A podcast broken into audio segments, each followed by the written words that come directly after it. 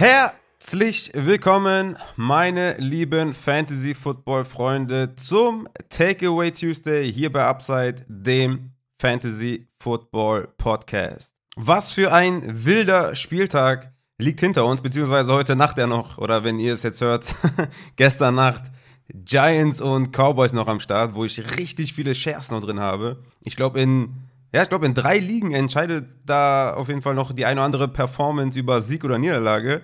CD Lamb, Ezekiel Elliott, sogar Noah Brown noch in einem Matchup. Also ich habe da auf jeden Fall wahrscheinlich zu viele Shares. Aber gut, mal gucken, was das dann heute Nacht gibt. Auch in der Hörerliga entscheidet da der gute CD Lamb unter anderem über Sieg oder Niederlage, dazu noch der gute Shepard. Also wenn die 40 Punkte machen zusammen, dann gehe ich 1-2, ansonsten gehe ich 0-3. Und wo ich schon beim Thema bin, ne?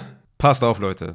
Wenn ihr 0-3 seid, ne? Dann heißt es jetzt Ärmel hochkrempeln. Wir haben keine Zeit für Sentimentalitäten. Wir haben keine Zeit für Rumgeheule. Wir müssen die Ärmel hochkrempeln. Wir haben keine Zeit für Meltdowns. Denn wir müssen uns Ws auch verdienen. Ja? Die kommen nicht zugeflogen. Man bekommt die nicht geschenkt. Gehen wir mal davon aus, ihr habt schlechte Draft-Entscheidungen getroffen. Okay. Ihr habt schlechte Start-Sit-Entscheidungen getroffen. Okay. Dann heißt es jetzt, daraus zu lernen, jetzt aufzustehen, nicht den Kopf in den Sand zu stecken, sondern gerade erst jetzt, wenn ihr 0-3 seid, gerade dann geht's erst richtig los. Niederlagen können uns nicht aufhalten. Können mich nicht aufhalten, wenn ich heute Nacht 0-3 gehe. I don't give a fucking shit. Ich zieh durch, Junge. Ich hole mir die Ws zurück. Ich bleib aktiv. Stellt euch mal vor, wie geil es ist, einen Playoff-Run hinzulegen mit einem 0-3-Start. Hä? Wie geil ist das? Wie geil ist das? Ich will's hören von euch. Wie geil ist das, wenn ihr 0-3 geht und am Ende noch in die Playoffs kommt? Hä? Packen wir es an. Aufgeben ist für Loser. Wir 0-3-Teams. Ich denke mal, es wird passieren. Fangen jetzt erst an. Die Saison steht bei 0. Ab jetzt steht die Saison bei 0. Alles ist auf 0. Wir starten jetzt durch. Wir geben uns nicht auf. Ganz im Gegenteil. Ganz im Gegenteil. Wir starten jetzt durch. Und noch was. Was mir auch immer wichtig ist, bei Leuten, die sich dann aufregen, wenn sie 0-3 gehen. Ihr habt auch eine Pflicht eurer Liga gegenüber, okay? Selbst wenn ihr jetzt den übelsten Meltdown habt und denkt, boah, alles scheiße, macht keinen Spaß, dies, das, hin und her, jenes, dies, das. Dann seid ihr in der Pflicht, für eure Liga weiter aktiv zu bleiben. Und ich verspreche euch eins, mit einem 0-3 sind schon tausende Leute in die Playoffs gekommen. Alles cool. Aus einem 0-3 wird ein 3-3. Aus einem 3-0 kann ein 3-3 werden. Ne? Es ist alles drin, ich sag's euch. Hört auf zu meckern, krempelt die Ärmel hoch, lasst uns den Takeaway Tuesday durchgehen, lasst uns die Waiver durchgehen. Slidet in die DMs, wenn ich euch helfen kann, euren Kader umzukrempeln. Checkt die Rankings, checkt die Notes. Fangt selber was mit den Notes an. Überlegt euch selber was ihr ändern könnt. Seid aktiv, denkt mit. Ein 0-3 wird uns in der Upside-Community nicht aufhalten. Wir kämpfen weiter, wir denken von Spiel zu Spiel. Es steht bei 0. Woche 4 gehen wir 1-0 und starten unseren Run. Let's go. Rein in die Folge, und wir müssen leider mit Injuries starten, die wahrscheinlich dazu beigetragen haben, dass ihr eventuell eine Niederlage davon getragen habt. Und wir starten mit Swift. DeAndre Swift, glaube ich, unter denjenigen jetzt hier mit der schlimmsten Verletzung, sage ich jetzt mal, und der, ja, wo es sich vielleicht ziehen könnte. Schulterverletzung, ne? Kann 2 bis 4 Wochen dauern, so habe ich zumindest von meinem Physio gehört. Und das ist natürlich übel, ne? Swift war eine sichere Bank, beziehungsweise hatte natürlich auch eine Menge Upside. Den haben wir natürlich immer aufgestellt. Und Jamaal Williams wird nicht da sein, ne? Jamaal Williams hat von der Woche 1 an Touchdowns gemacht und wurde vom Waiver gefegt, was auch völlig zu Recht der Fall war. Und jetzt ist er weg, ne? Glaube ich, da machen wir uns nichts vor. Solltet ihr Swift haben und Jamaal ist auf dem Waiver, also ich meine, ich würde jetzt noch abwarten, wie lange der jetzt wirklich verletzt ist, Swift, ne? Aber wenn das, also ich glaube, ich würde 50% easy bieten von meinem Fab, ne? Weil das ist halt der direkte Handcuff. Hat sogar Standalone Value, wenn Swift zurückkommt. Also ich würde jetzt vielleicht nicht unbedingt beide starten. Sogar das könnte man machen, könnte man in Erwägung ziehen, je nachdem, was für Optionen man noch hat. Aber Jamaal Williams ist natürlich, ja, der wichtigste Waiver-Ad diese Woche. Komme ich natürlich später noch drauf zu. Aber wenn ihr Swift haltet, wäre es natürlich Bombe, wenn ihr da irgendwie Jamaal vom Waiver holen könntet. Der nächste ist David Montgomery, ne? Hat eine Knie-Knöchelverletzung, man weiß jetzt nicht genau. Ich habe da jetzt nichts Genaues rausgefunden, ehrlich gesagt. Man sagt ja auch, es soll wohl nicht schlimm sein, soll wohl ein Spiel ungefähr verpassen. Da gab es auch keine genauen Angaben tatsächlich, was natürlich auch nicht so cool ist, womit man jetzt nicht so geil arbeiten kann. Aber auch hier natürlich, ne? Je nachdem, wie die Ausfallzeit ist, ist natürlich Khalil Herbert derjenige, den wir da haben möchten. Aber warten wir mal ab, was mit David Montgomery wirklich ist. Dann kommen wir zu Dalvin Cook. Der hat sich mal wieder an der Schulter verletzt, die 5. in seiner Karriere. Da hatte der Matze ja auch in dem Injury Report 2.0 ja noch gesagt, dass er davon ausgeht, dass Dalvin Cook sich ja wieder an der Schulter verletzen wird. Hat es wieder getan. Es ist noch nicht raus, wie schlimm es ist. Aber hier natürlich dann auch wieder Alexander Mattison, der wahrscheinlich schon doch eher am Waiver verfügbar sein wird, als jetzt ein Jamaal Williams. Aber dazu kommen wir natürlich dann auch noch. Kommen wir zu den Wide Receivers. Da haben wir Michael Thomas, der sich am Fuß verletzt hat. Und zum Glück nicht derselbe Fuß wie bei seiner Knöchelgeschichte.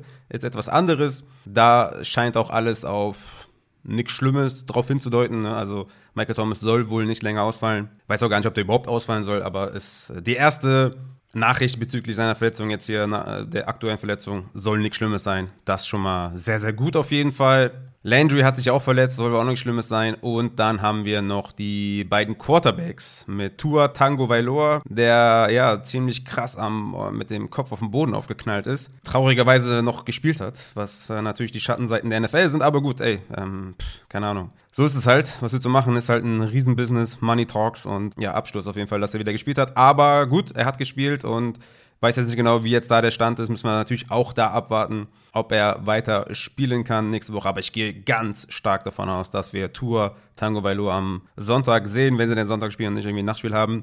Dann, die haben ja Donnerstagspiel. Sorry, jetzt erinnere ich mich wieder. Die haben ja Thursday Night Football Game. Ich habe gehört, dass Tua spielen soll. Alles andere würde mich auch schocken, wenn ich ehrlich bin. Dann haben wir noch Mac Jones von den Patriots. Der hat einen High Ankle Sprain.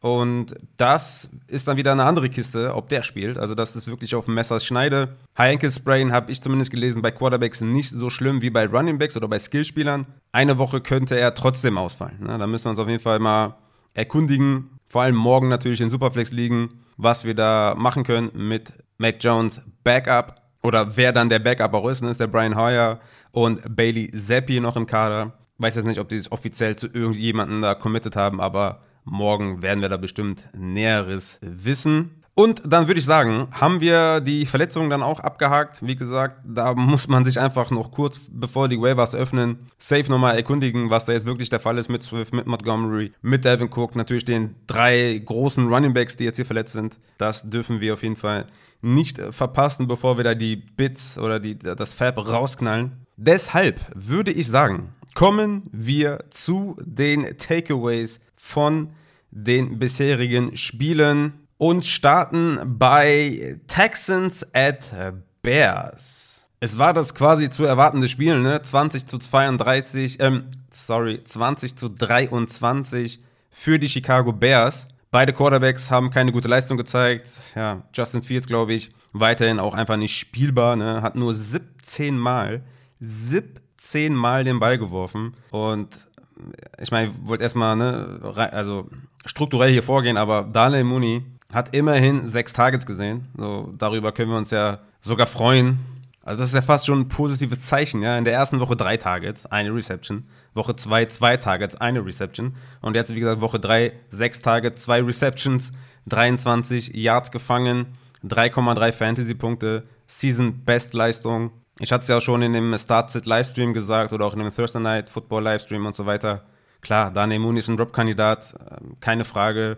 Er hat ein gutes Matchup, ne? Giants kommen jetzt, Minnesota, Washington, also das unter normalen Umständen, ja, mit einem halbwegs vernünftigen oder mit einer halbwegs vernünftigen Offense haben wir hier einen Flexer mit Upside, so, ne? Klar, das, was Darnell Mooney eigentlich auch war, aber wenn Justin Fields hier einfach den Ball nicht wirft und da offensiv einfach nichts passt, ne? Also auch bei Fields ja nicht, den können wir aus der Rechnung nicht rausnehmen, der ist ja ein Teil der Rechnung und das ist einfach brutal schlecht, ne? Erste Woche 17 Passing Attempts, zweite Woche 11, dritte Woche 17, also ich weiß nicht, ob es schon mal schlimmere Zahlen gab, vielleicht bei irgendeinem Cam Newton Stretch oder so mit einer Schulter, die nicht mehr okay war, keine Ahnung, aber das ist halt wirklich, du kannst die Wide Receiver nicht spielen. Das geht halt gar nicht. Ne? Also selbst wenn Darnell Mooney jetzt hier 30% Target Share hätte, ist das halt immer noch wenig bei 17 Attempts. So, weißt du? Also es ist halt, also wow. Also das ist natürlich echt übel. Ist ein Drop-Kandidat und nicht mal ein Waiver-Target irgendwie. Ne? Da hätte ich halt andere Kandidaten, wo man wahrscheinlich mehr erwarten kann als von Darnell Mooney. Deswegen sind natürlich auch die anderen Wide Receiver hier nicht gefragt. Equanimeous oder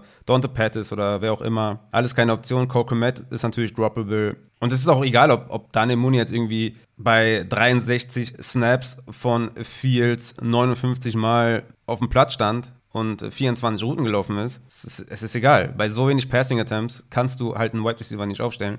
Und das Ding ist halt auch, wir versuchen natürlich immer die Vergangenheit zu evaluieren und dann zu gucken, was in Zukunft passiert. Ne? Und ich kann mir nicht vorstellen, dass es besser wird. Und deswegen ist Darnell Mooney halt ein Drop-Kandidat. Und wenn der bei mir auf dem Waiver landen würde, würde ich halt auch nicht mal mehr als, keine Ahnung, 10%, 8% bieten oder so, ne? Weil natürlich die Hoffnung da ist und er ist natürlich ein guter Spieler, aber das sieht echt übel aus, ne? Deswegen kommen wir zum Backfield, da haben wir es ja gerade gesagt, oder ich habe es ja gerade gesagt, 11 Snaps zu David Montgomery und da war er out und Khalil Herbert hat übernommen mit 22 Opportunities, hat eine Menge damit angestellt, 157 Yards am Boden, noch 2 Receptions gehabt, 2 Touchdowns gemacht, 30 Fantasy-Punkte erzielt. Jo, also ja, Sure Shot geht er natürlich in die Lineups. Der gute Khalil Herbert sollte David Montgomery ausfallen. Und dann habt ihr da echt einen Montgomery eigentlich.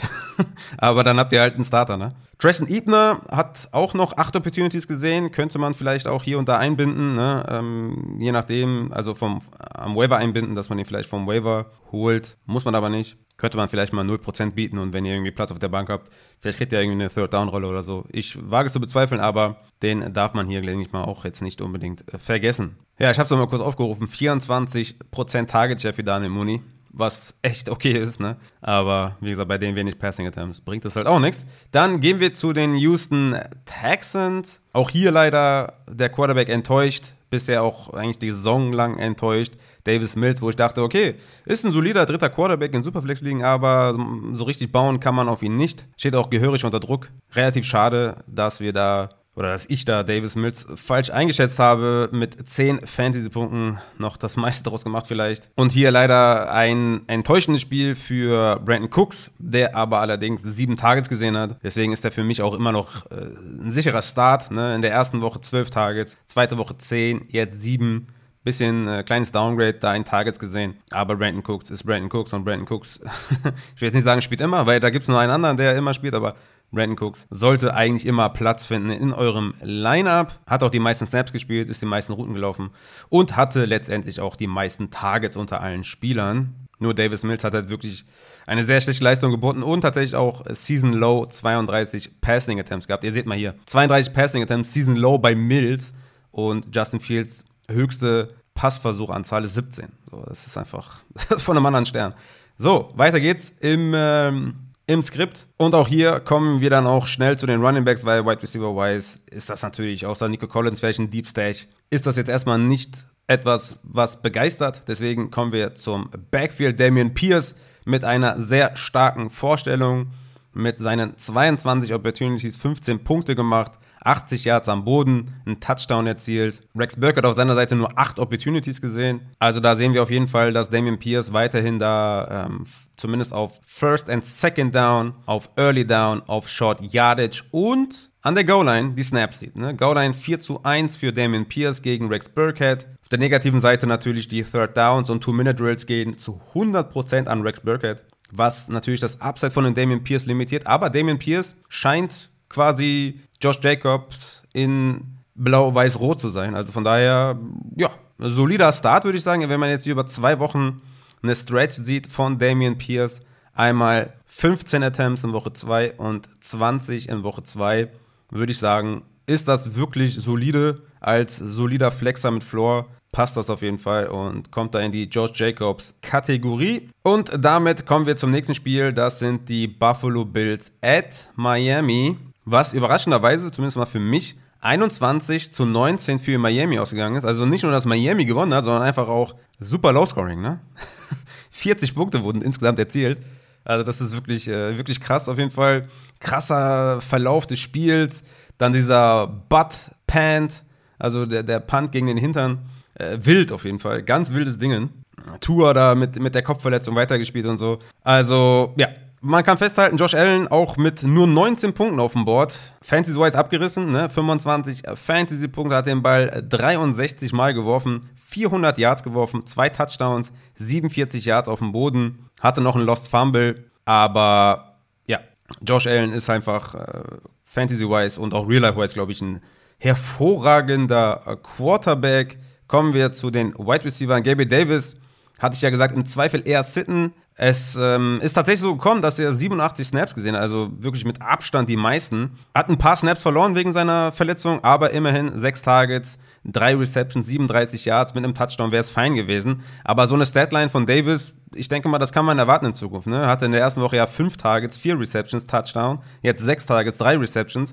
Also ich denke, der wird kein Target-Monster sein, hatte ich ja auch schon damals im ersten Takeaway zum ersten Spiel bei den Bills gesagt, dass Gabriel Davis ohne Touchdown Schwierigkeiten haben wird, Fantasy-relevant zu sein. Trotzdem ist er immer für mich ein Low-End, Wide Receiver 2, High-End 3 mit Upside halt, ne? Weil der steht auf dem Platz, der sieht die Opportunity und wenn der halt nur einen Play irgendwie in der Red Zone oder so, ne? Da braucht nur ein Play, nur ein Touchdown und zack ist er Fantasy-relevant. Und das kann halt jederzeit passieren, weil er halt die ganze Zeit auf dem Platz steht. Das ist unfassbar. Ist auch 70 Routen gelaufen, muss man sich mal vergegenwärtigen. Stephon Diggs mit 53, ja. Gary Davis mit 70. Das ist schon echt krass. Dann Stephon Diggs, natürlich, ja, jemand, den wir nicht sitten können. 11 Targets, 7 Receptions, da ist alles fein. Isaiah McKenzie, glaube ich, da noch hervorzuheben, der sehr viel mit seiner Opportunity gemacht hat. Ne? Ist immer noch ein Split da im Slot. Ne? Also 46 Snaps für McKenzie, 45 für Crowder, 41 Routen für McKenzie, 35 für Crowder, aber Targets diese Woche sehr auf Seiten von McKenzie. Insgesamt 10 Targets für McKenzie, 3 für Jameson Crowder. Sie haben wirklich versucht, McKenzie einzubinden, ihn als Playmaker einzusetzen. Und jetzt ist so langsam die Zeit gekommen, wo man echt überlegen kann, Isaiah McKenzie zu spielen, ne, auf der Flex. Die Zeit ist gekommen, hat ja auch einen Touchdown gemacht, 76 Receiving Yards. Also, wenn der dann so hervorsticht, was die Targets angeht, können wir den langsam anfangen zu spielen. Dawson Knox auf Tight End mit einer erneuten, ja, ich will jetzt nicht sagen enttäuschenden Partie, aber ein bisschen mehr haben wir uns halt schon erhofft, ne? Also 4 Targets, 4 Receptions, 25 Yards, das ist halt wirklich eher so Tight End, also Low-End Tight End 1 Niveau und schwierig, dass das irgendwie nochmal so richtig knallt, ne? Aber wenn ihr den gedraftet habt, wird es schwer, auf dem Waiver was anderes zu finden. Aber wir kommen ja noch zu Waiver-Targets. Ist halt eher schon maximal ein Streamer tatsächlich, Dawson Knox. Dann kommen wir zum Backfield. Und ja, das war natürlich sehr überraschend, dass Devin Singletary da 67 Snaps gesehen hat. Zum Vergleich, Zach Moss mit 16 und James Cook mit 10. Also ganz krass da herausgestochen. Zeigt sich auch in seinen Targets. Da haben wir 11 für Singletary, 5 für Cook und 1 für Zach Moss. Insgesamt 19 Opportunities für Singletary, 5 für Moss und 6 für Cook. Echt ein gutes Spiel. Singletary war ein Sit, ne, klar. Hat er auch mit seinen Carries echt wenig angefangen, 9 Carries für 13 Yards, aber halt über die Receptions gekommen mit 9 für 78 und den Touchdown, damit 20 Fantasy-Punkte.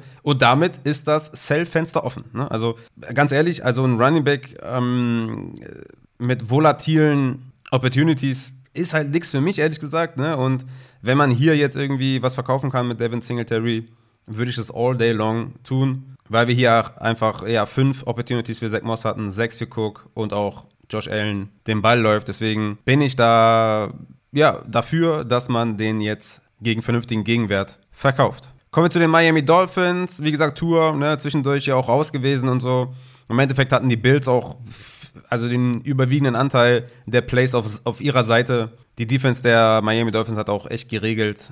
Ja, kommen wir einfach mal zu den Playmakern. Kommen wir zum Wide Receiver Duo, was natürlich elektrisiert hat in Woche 2 und in Woche 3 relativ ruhig war, ne? Jalen Waddle hat 200 Yards gefangen, aber insgesamt nur 6 Targets, 4 Receptions und Tyreek Hill tatsächlich auch nur mit 4 Targets für 33 Yards. Da heißt es natürlich jetzt bei Low die beiden Wide Receiver natürlich, weil, wie gesagt, Miami hatten auch nicht viele Plays insgesamt. Ich sehe gerade hier 39 Offensive Plays und Tua hat den Ball 18 Mal geworfen. Also in dem Justin Fields Club ist er da eingestiegen. Also da können wir die beiden Wide Receiver wenig bewerten. Ganz klare Buy-Low-Spieler, safe.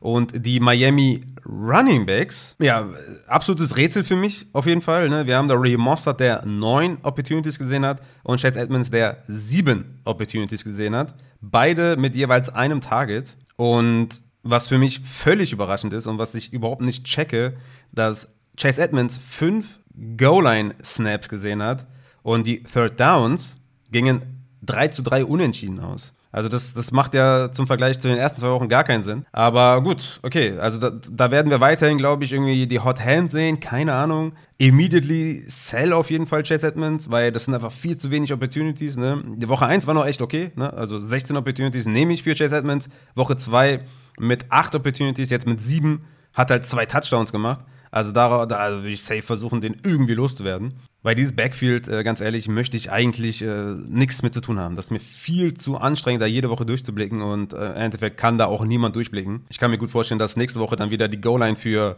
Mostert ist und die Third Downs zu 100% an Edmonds gehen. Und ja, also auf diese Rollercoaster-Geschichte, ja, hat man, glaube ich, nicht so viel Lust. Deswegen kommen wir zum nächsten Team. Und das sind die Cincinnati Bengals at New York Jets. Das Spiel ging 27-12 für Cincinnati aus.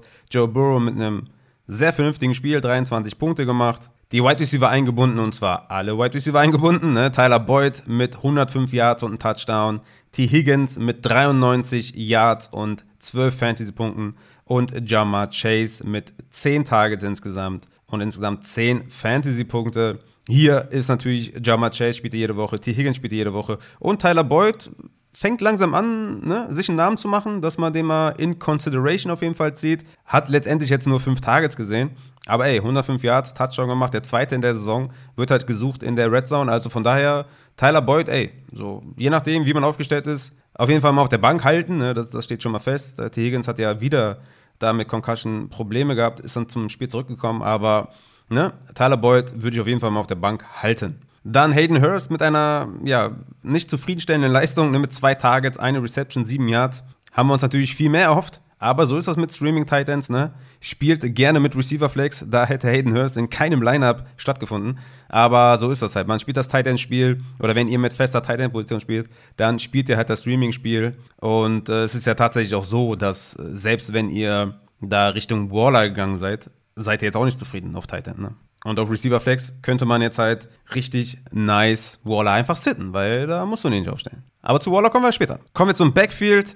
Da hat sich Joe Mixon am Knöchel verletzt. Was ich jetzt gesehen und gelesen habe, dass es nichts Schlimmes ist und es wohl kein Problem sein soll für das Thursday Night Football Game, dass er da spielt. Von daher würde ich die Verletzung jetzt außen vor lassen und auch, dass Samaje Perine dann übernommen hat. Können wir jetzt so nichts mit anfangen, war dann im Endeffekt nicht die beste Vorstellung von Joe Mixon, ne? 12 Carries, 24 Yards, hatte 6 Targets, das ist natürlich gut, ne? 18 Opportunities, hätte wahrscheinlich noch viel mehr werden können, aber so ist das halt manchmal. Nächste Woche gegen Miami ist ein toughes Matchup, muss man wirklich dazu sagen. Miami da an der Front echt gut, aber Joe Mixon starten wir natürlich trotzdem. Und damit können wir zu den New York Jets kommen. Und da haben wir natürlich auch so ein paar Fragezeichen. Also zum einen Joe Flacco. Jo, der hatte jetzt einen guten Lauf, ne? Woche 1, 15 Fantasy-Punkte, Woche 2, 27. Und jetzt auf den Boden der Tatsachen zurück. Und Woche 4, hat ja auch schon Saleh gesagt, spielt wahrscheinlich Zach Wilson. Und dann müssen wir echt mal gucken, was ist jetzt mit den Wide Receivers? Also wir wissen auf jeden Fall, Elijah Moore ist ein bisschen concerning, ne? Ist jetzt nicht so das, was wir erwartet haben auf jeden Fall. Hatte 10 Targets, das ist schon mal sehr gut. Aber die Qualität der Targets war jetzt nicht so nice. 4 Receptions, 49 Yards, hat wenigstens nicht komplett reingekotet. Die Opportunity war auch wenigstens da. Aber natürlich, was uns da Sorgen macht, ist Garrett Wilson. Garrett Wilson, obwohl er nur 48 Snaps gesehen hat und Elijah Moore hatte 76 und Wilson hat 37 Routen gelaufen und Elijah Moore 56, haben die halt beide 9 Targets gesehen, ne? Und Garrett Wilson hat mehr damit gemacht, 60 Yards gefangen, 9 Fantasy-Punkte. Und da ist halt jetzt die große Frage, wird Zach Wilson 2 Wide Receiver füttern können? Oder haben wir da, ne, jetzt irgendwie eine neue 1 mit Garrett Wilson? Corey Davis ist ja auch noch dabei, hat auch 5 Targets gesehen. Also Ich bin da erstmal abgeschreckt, ne, von Elijah Moore. Ich würde den erstmal auf der Bank parken. Garrett Wilson mit dieser niedrigen Snap-Anzahl auch nicht so überragend spielbar, ehrlich gesagt, ne? Ich meine, aber die spielen gegen Pittsburgh, das ist natürlich echt ein nices Matchup. Bleibt abzuwarten, wen Zach Wilson jetzt da priorisiert im Wide Receiver Core. Im Zweifel würde ich tatsächlich sagen, ist Elijah Moore für mich ein Buy-Low-Spieler, weil die Targets sind zumindest mal da. Anders jetzt als bei einem Darnell Mooney. Also zumindest waren sie diese Woche da, ne? War ja bei 13% Target Share, jetzt hat er 21%, genau wie Garrett Wilson. Also von daher, ne, je nachdem, was man da vielleicht bezahlen muss, vielleicht landet er auch auf dem Waiver. Also Drop-Kandidat ist er mit Sicherheit nicht. Aber so langsam muss da halt auch mehr kommen bei Elijah Moore. Und ja, Pittsburgh halt ein gutes Matchup, ne? Das ist auch schwierig, den zu sitten. Schauen wir mal, wie wir da, oder was für Optionen wir dann vielleicht insgesamt haben. Kommen wir zum Backfield. Und hier fängt Breece Hall langsam an zu übernehmen, ne? Also das ist auf jeden Fall deutlich ersichtlich. Wir haben hier 19 Opportunities für Breece Hall und 13 für Michael Carter. Breece Hall vor allem im Receiving Game wird er gesucht. 11 Targets, 6 Receptions. Darüber macht er die Fantasy-Punkte momentan. Aber auch bei den Carries, ne? Ist das dann jetzt schon mehr Richtung 50-50? Dazu kommen die Targets. Also Breece Hall ist auch langsam jemand auf der Flex, den man aufstellen kann. Vor allem natürlich, weil er auf Third Down ganz klar die Nase vorne hat, ne, mit 12 Snaps. Einer für Michael Carter. Two-Minute-Drill war dann wieder ausgeglichen, was dann auch wieder merkwürdig ist. Aber so ist es halt. Und Short Yardage war auch für Breece Hall. Was die Opportunity angeht, war er da vorne. Von daher, Breece Hall ist langsam spielbar und ein kleiner Buy-Low-Spieler, würde ich sagen, auf Running Back, ne? Und noch eine Sache, Tyler Conklin, der Tight End, fängt hier an, die klare 1 zu sein, da in dem Tight End Committee mit CJ Uzama. Kann natürlich auch sein, dass Uzama erstmal nach der Verletzung reingefeedet wird, ganz leicht, aber 67-22 Snaps für Tyler Conklin, 44-11 Routes Run und 8-0 Targets. Also das sollte man mal gehört haben. Tyler Conklin hat 8 Targets, 8 Receptions, 84 Yards, ohne Touchdown, 12,4 Fantasy-Punkte. War ja auch in meinem Waiver-Report, ja, ich würde langsam mal anfangen, den aufzustellen, ne? Also wenn das so bleibt mit den Snaps gegen CJ Uzama, ist das definitiv ein Start wert. Kommen wir zum nächsten Spiel. Das sind die Las Vegas Raiders at Tennessee. 22-24 für Tennessee. Damit gehen die Raiders 0-3, was natürlich in der Division ein harter Rückschlag ist. Aber ja, die Leistung war jetzt aber auch nicht so gut. Deswegen passt das schon irgendwie.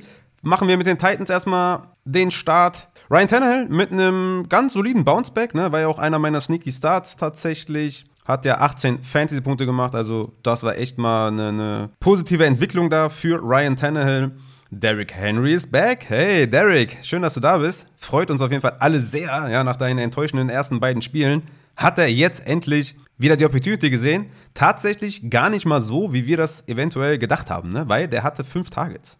Also das ist etwas, womit wir jetzt vielleicht nicht gerechnet haben. 25 Opportunities haben wir wahrscheinlich auf dem Boden erwartet. So hatte er 20 Opportunities am Boden, 5 über die Luft. Im Endeffekt viel damit angefangen. 22,8 Fantasy-Punkte, Touchdown gemacht. Alles tutti frutti. Derrick Henry ist back. Kommen wir zu den Wide Receivern und da haben wir 2, die eigentlich relevant sind. Zum einen Robert Woods mit einem schönen Bounceback-Spiel. Hat jetzt Season High, 9 Targets, 4 Receptions, 85 Yards. Das ist echt anständig. Und Treylon Burks mit einer, ja, enttäuschenden Partie auf jeden Fall. Da habe ich mir mehr erwartet. Hatte im ersten Spiel ja 5 Targets, im zweiten 6 und jetzt leider nur 2. Ich bin fest der Meinung, ihr solltet Treylon Burks günstig holen, weil da stimmen einfach die Advanced-Metriken, ne? Yards per Route Run und so weiter. Treylon Burks macht seine Sache gut, steht auf dem Feld, läuft Routen bei laut Treylon Burks. Es wird besser und für mich jemand, den ich versuchen würde zu bekommen.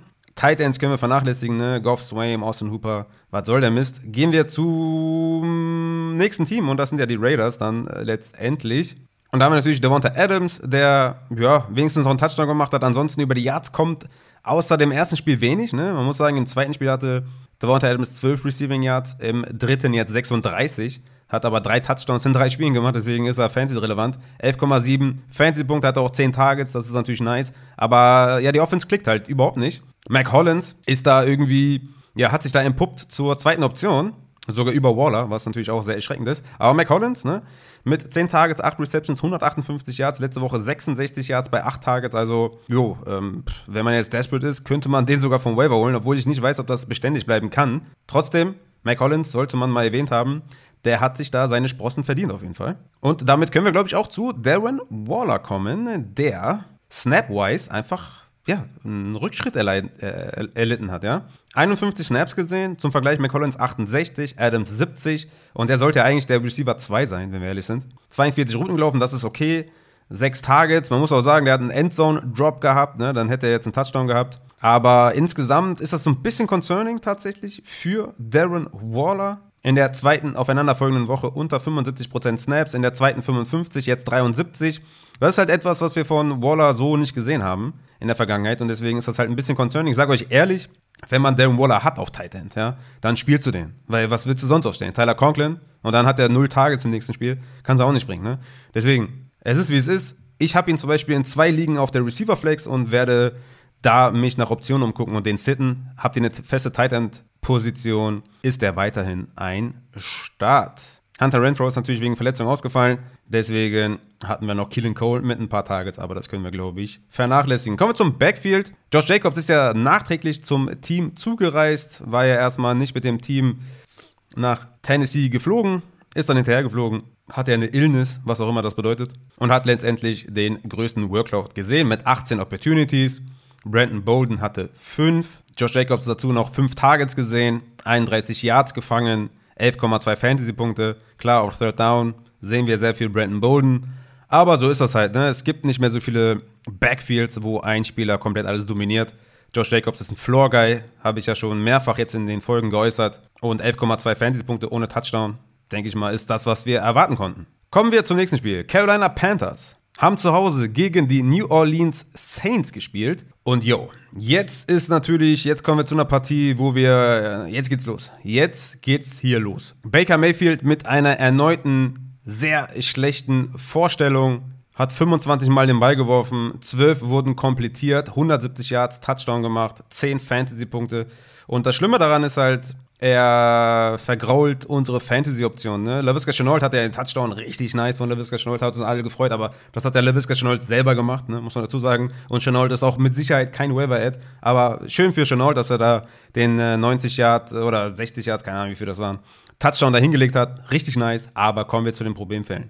DJ Moore hat in den ersten beiden Spielen jeweils, Fun Fact übrigens, 6 Targets, 3 Receptions, 43 Yards gesehen. Im einen Spiel noch einen Touchdown gemacht, deswegen hat er in einem Spiel 6,5 und im anderen 11,8 Fantasy-Punkte. Jetzt halt wieder nur 6 Targets und eine Reception für 2 Yards. Und ich würde auf gar keinen Fall DJ Moore droppen, ne? Aber aufstellen sowieso nicht. Ich hätte, und es tut mir sehr leid, ja, ihr habt den wahrscheinlich auch unter anderem wegen mir gedraftet, DJ Moore. Mit dieser Elite-Opportunity, die er hatte letztes Jahr, die er jetzt auch nicht mehr hat, ne? Dachte ich, mit einem Quarterback-Upgrade mit Baker Mayfield wird das richtig nice. Aber Baker Mayfield ist halt noch schlimmer für DJ Moore, als es Cam Newton mit einer Trash-Schulter war. Oder Trash-Schulter war. Oder halt Sam Darnold. Ja? Sam Darnold war sogar besser für DJ Moore, als es Baker Mayfield ist. Und wir hoffen einfach nur, dass DJ Moore nächste Woche irgendwie einen Touchdown fängt. Irgendwie, egal. Auch wenn er nur ein Target hat, einen Touchdown und der hat irgendwie 7 Fantasy-Punkte, einfach abgeben für irgendwas. Ja? Wir müssen den irgendwie loswerden. Spielen können wir den nicht. Ich weiß nicht, wie das besser werden soll, ehrlich gesagt. Ja, also ich sehe da wenig Hoffnung. Die spielen nächste Woche gegen Arizona. Arizona hat seine eigenen Probleme. Kann natürlich sein, dass das dass Arizona irgendwie aufs Gas drückt und da irgendwie mit 20 vorne ist und auf einmal muss Baker halt werfen und DJ Moore sieht 8 Targets, irgendwie 6 Receptions, 50 Yards oder so, dann ist das auch okay, aber dann immediately so sofort verkaufen, weil ich glaube, das wird season-long wird das nichts mehr. Und das ist natürlich echt ein Problem für DJ Moore. Dynasty White ist für mich ein super geiler Buy-Low-Spieler, weil er einfach jung und gut ist, ne, um das mal auf den Punkt zu bringen. Und Robbie Anderson auch droppable für mich, weil da warte ich halt auch nichts mehr so. Die erste Woche war auf jeden Fall richtig geil, aber mit Mayfield will ich da keine Scherze haben und DJ Moore ist einfach, hatte zu viel Value im Draft, ne, war ja ein 4-Runden-Pick meistens, oder vielleicht 3., je nachdem. Und das droppst du nicht einfach so mal eben weg, ne? Da wartest du schon noch vielleicht 2, 3 Spieler ab, vielleicht Woche 5, 6. Wenn es dann immer noch so aussieht, dass der insgesamt vielleicht 10 Fantasy-Punkte hat, dann kann man ihn natürlich mal langsam droppen. Aber zu diesem Zeitpunkt ist das für mich ein Hold. Und sollte die Production irgendwie steigen bei DJ Moore, ist das für mich ein immediately Sell, ne? Ganz klare Kiste. Dann Tight Ends haben wir sowieso nichts zu verkünden hier. Und ja, McCaffrey hatte 29 Opportunities. Endlich mal Opportunities, die wir für Christian McCaffrey sehen wollen. Tatsächlich aber nur 4 Targets, ne? Also 5 in der ersten Woche, 5 in der zweiten, 4 in der dritten. Ist jetzt nicht unbedingt das, was wir sehen wollen. aber 108 Yards am Boden, so wie letzte Woche auch, leider ohne Touchdown, aber Christian McCaffrey, ja, ganz klarer Buy-Low-Kandidat, ne? Gerade in diesem Running-Back-Landscape, was wir leider haben hier im Fantasy-Football, kann man vielleicht irgendwie einen 2-for-1-Deal machen, ne? Mit einem Wide Receiver noch oben drauf und sich da irgendwie Christian McCaffrey holen. Dann kommen wir zu den New Orleans Saints. Und da haben wir natürlich mit Chris Olave jemanden, auf den wir richtig Bock haben. Ich denke, Chris Olave ist jemand, den wir starten können. Hatte 13 Targets, 9 Receptions, 147 Yards. Richtig nice auf jeden Fall. Michael Thomas auch mit einer relativ soliden Partie, ne? 5 Targets, 5 Receptions, 49 Yards. Aber Chris Olave, ne? Michael Thomas war ja auch dann zwischendurch verletzt und so. Aber ey, Chris Olave, bitte aufstellen. Und ja, es ist Zeit, Chris Olave in die Flex zu hämmern. Nächste Woche Minnesota, dann Seattle. Also Chris Olave, ich habe richtig Bock auf den. James Winston mit einer okayen Partie, 353 Yards geworfen, 1 Touchdown, 2 Interceptions. Ich denke, gegen Minnesota ist der schon auch nochmal ein Start wert. Aber vor allem natürlich Chris Olave spielen und Michael Thomas mal die Verletzung abwarten. Genauso wie mit Jarvis Landry auf Tight End. Jo, da ist auch wieder der Fall, ne?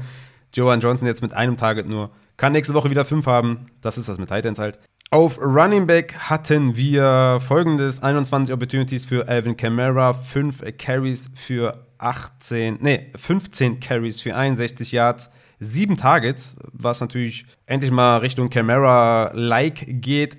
2-mal nur den Ball gefangen, ein Fumble gekassiert, einen bösen Fumble, wie ich finde. Aber gut, ist ja egal.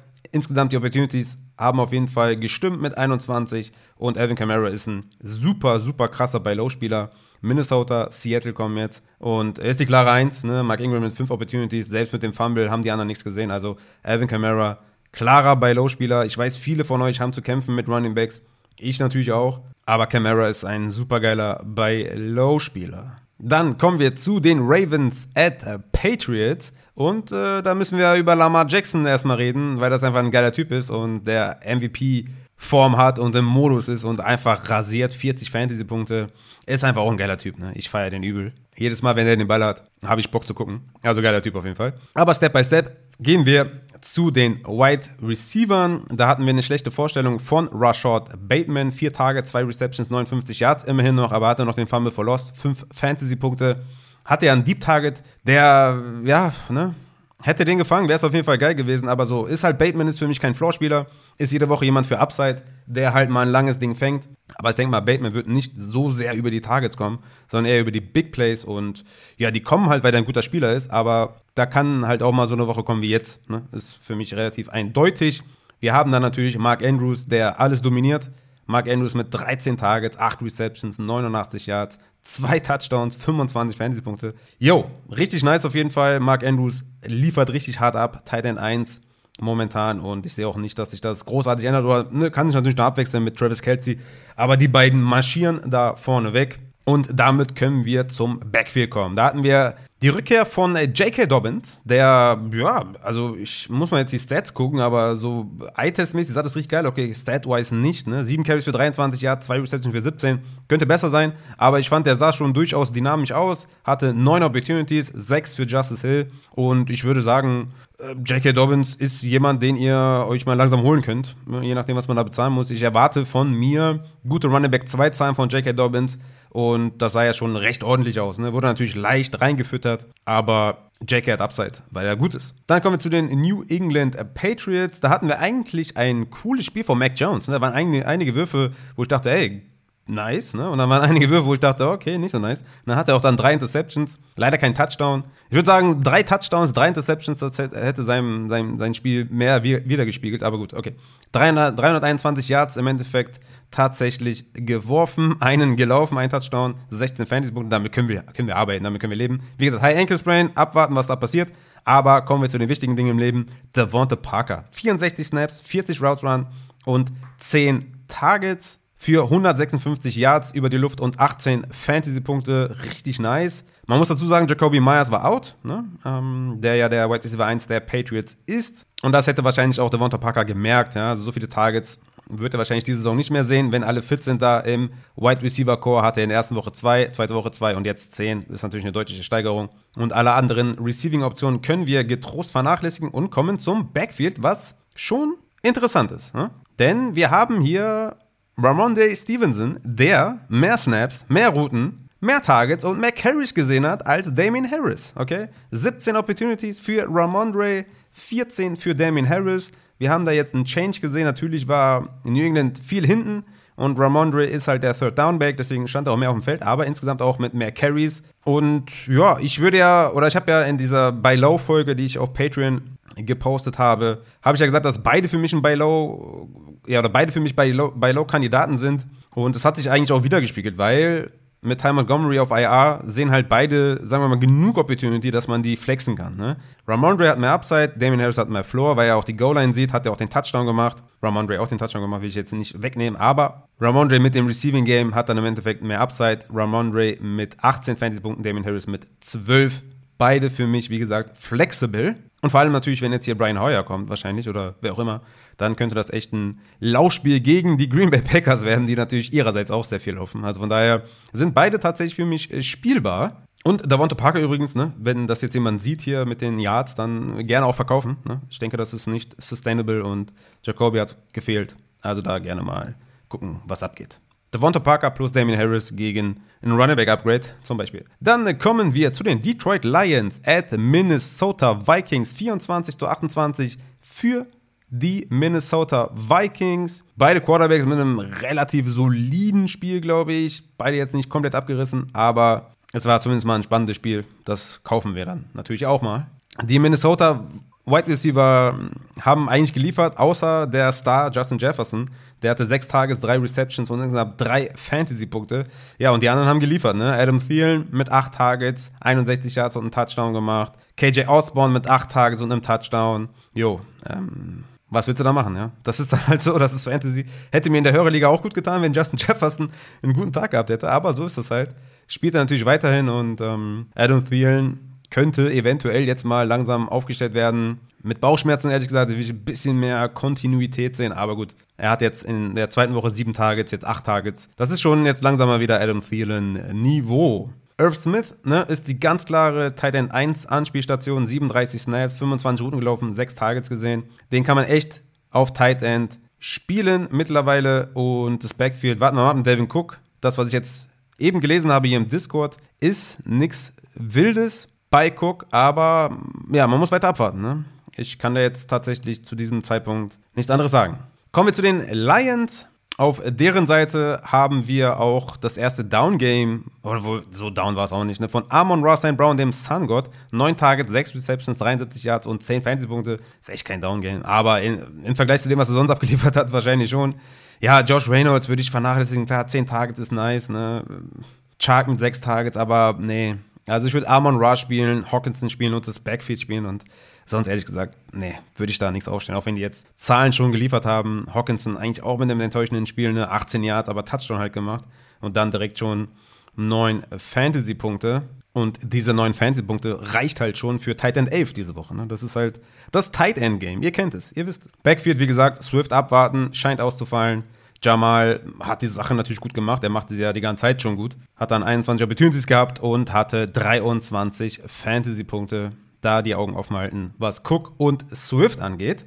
Dann kommen wir zu den Philadelphia Eagles at Washington Commanders. 24-8 für Philadelphia, gehen damit 3-0 und sehen ja wie ein Contender aus, reißen alles ab. Jalen Hurts mit 28 Fantasy-Punkten, joa, 3 Touchdowns, ist nicht mal viel gelaufen und hat einfach geliefert. Geiler Typ. Das war eine Voraussagung, die eingetroffen ist und jo, kommen wir zu den Wide Receivers und hier freue ich mich sehr über Devonta Smith. Das war ja auch ein Kandidat in dieser Buy Low Sell High Serie, wonach mich dann viele im Discord angeschrieben haben und viele sich gemeldet haben. Ich glaube so um die, 8 bis 10 Leute oder so, haben irgendwie Devonta Smith geholt. Teilweise Allen Robinson dafür abgeben müssen, in Anführungszeichen, und haben mich dann gefragt, ey, soll ich das wirklich tun? Und ich so, ja, Mann, mach.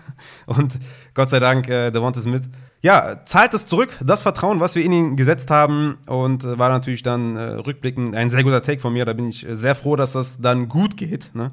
Ist natürlich immer doof, wenn ein Take von mir schief geht. Der ist mal gut gegangen, Gott sei Dank. Also, 12 Targets, 8 Receptions, 170 Yards, Touchdown, 27 Fantasy-Punkte, also Back-to-Back abgeliefert jetzt Devonta Smith. Und in der Folge habe ich es ja angesprochen, es ist einfach ein unfassbares Schedule, ne? Jacksonville, Arizona, Dallas, Pittsburgh, Houston. Also das ist einfach, ne? Holt euch Shares, wie es nur geht, von den Eagles. Die haben Jalen Hurst, die sind richtig am Ballen. Und ich bin einfach nur froh, dass es sich ausgezahlt hat, dass ich euch gesagt habe, dass ihr Devonta Smith holen sollt. Dallas Goedert ist ja im Spiel rausgegangen. Ne? Der hätte sonst, glaube ich, auch ein richtig geiles Spiel gehabt. Hat so trotzdem noch ein gutes Spiel gehabt für Tight-End-Verhältnisse, 10 Punkte gemacht. Das auf jeden Fall auch im Auge behalten. Das, also A.J. Brown spielt da natürlich eh. Ne? Also da brauche ich, glaube ich, nichts zu sagen. Auch wenn der jetzt weniger gemacht hat als Devonta Smith, aber A.J. Brown ist A.J. Brown. Deswegen kommen wir zu dem Backfield. Da haben wir 16 Opportunities für Miles Sanders, 3 für Gainwell und 2 für Scott. Also relativ, ja, also es ist schon relativ eindeutig, dass Miles Sanders Fantasy-relevant ist, ne? Ganz klar. Also in der ersten Woche 15 Opportunities, zweite Woche 20, dritte Woche 16. Also das sind solide Flexer-Zahlen. Je nach Matchup, ne, ist das safe spielbar und ja, Miles Sanders gehört ins Lineup. Hat leider nur 5 Punkte gemacht, aber ist für mich jemand eine positive Überraschung, habe ich letzte Woche schon gesagt. Und bleibt es auch nur, wenn er nur 5 Punkte gemacht hat. Dann kommen wir zu den Commanders. Da hatte Carson Wentz sein Coachspiel. Ich hatte so ein bisschen befürchtet, ne? Habe ja auch noch im Start-Sit-Livestream gesagt, ey, ich spiele lieber Mariota als Wentz. Hat er zum Glück gemacht. Aber Carson Wentz stand echt massiv unter Druck. Das war kein schönes Spiel für Carson Wentz, der Arme. Aber ja, gut. Kommen wir zu den Wide Receivers. Da hat er nämlich, weil die Philadelphia Eagles natürlich am Ballen sind, hat Wentz 43 Mal den Ball geworfen und konnte somit endlich mal Terry McLaurin füttern. Hey, Happy Birthday, geil. 9 Targets, 6 Receptions, 102 Yards, 13 Fantasy-Punkte für Terry McLaurin. Ich hatte es nicht für möglich gehalten, ja, aber ja, nice auf jeden Fall.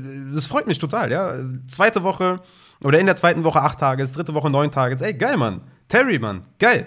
Freut mich auf jeden Fall. Weiß nicht, ob ich ihn gegen Dallas aufstelle. Wird sich dann zeigen, weil er weiterhin natürlich dann nicht die klare Eins ist, sondern es bleibt Curtis Samuel. Ja?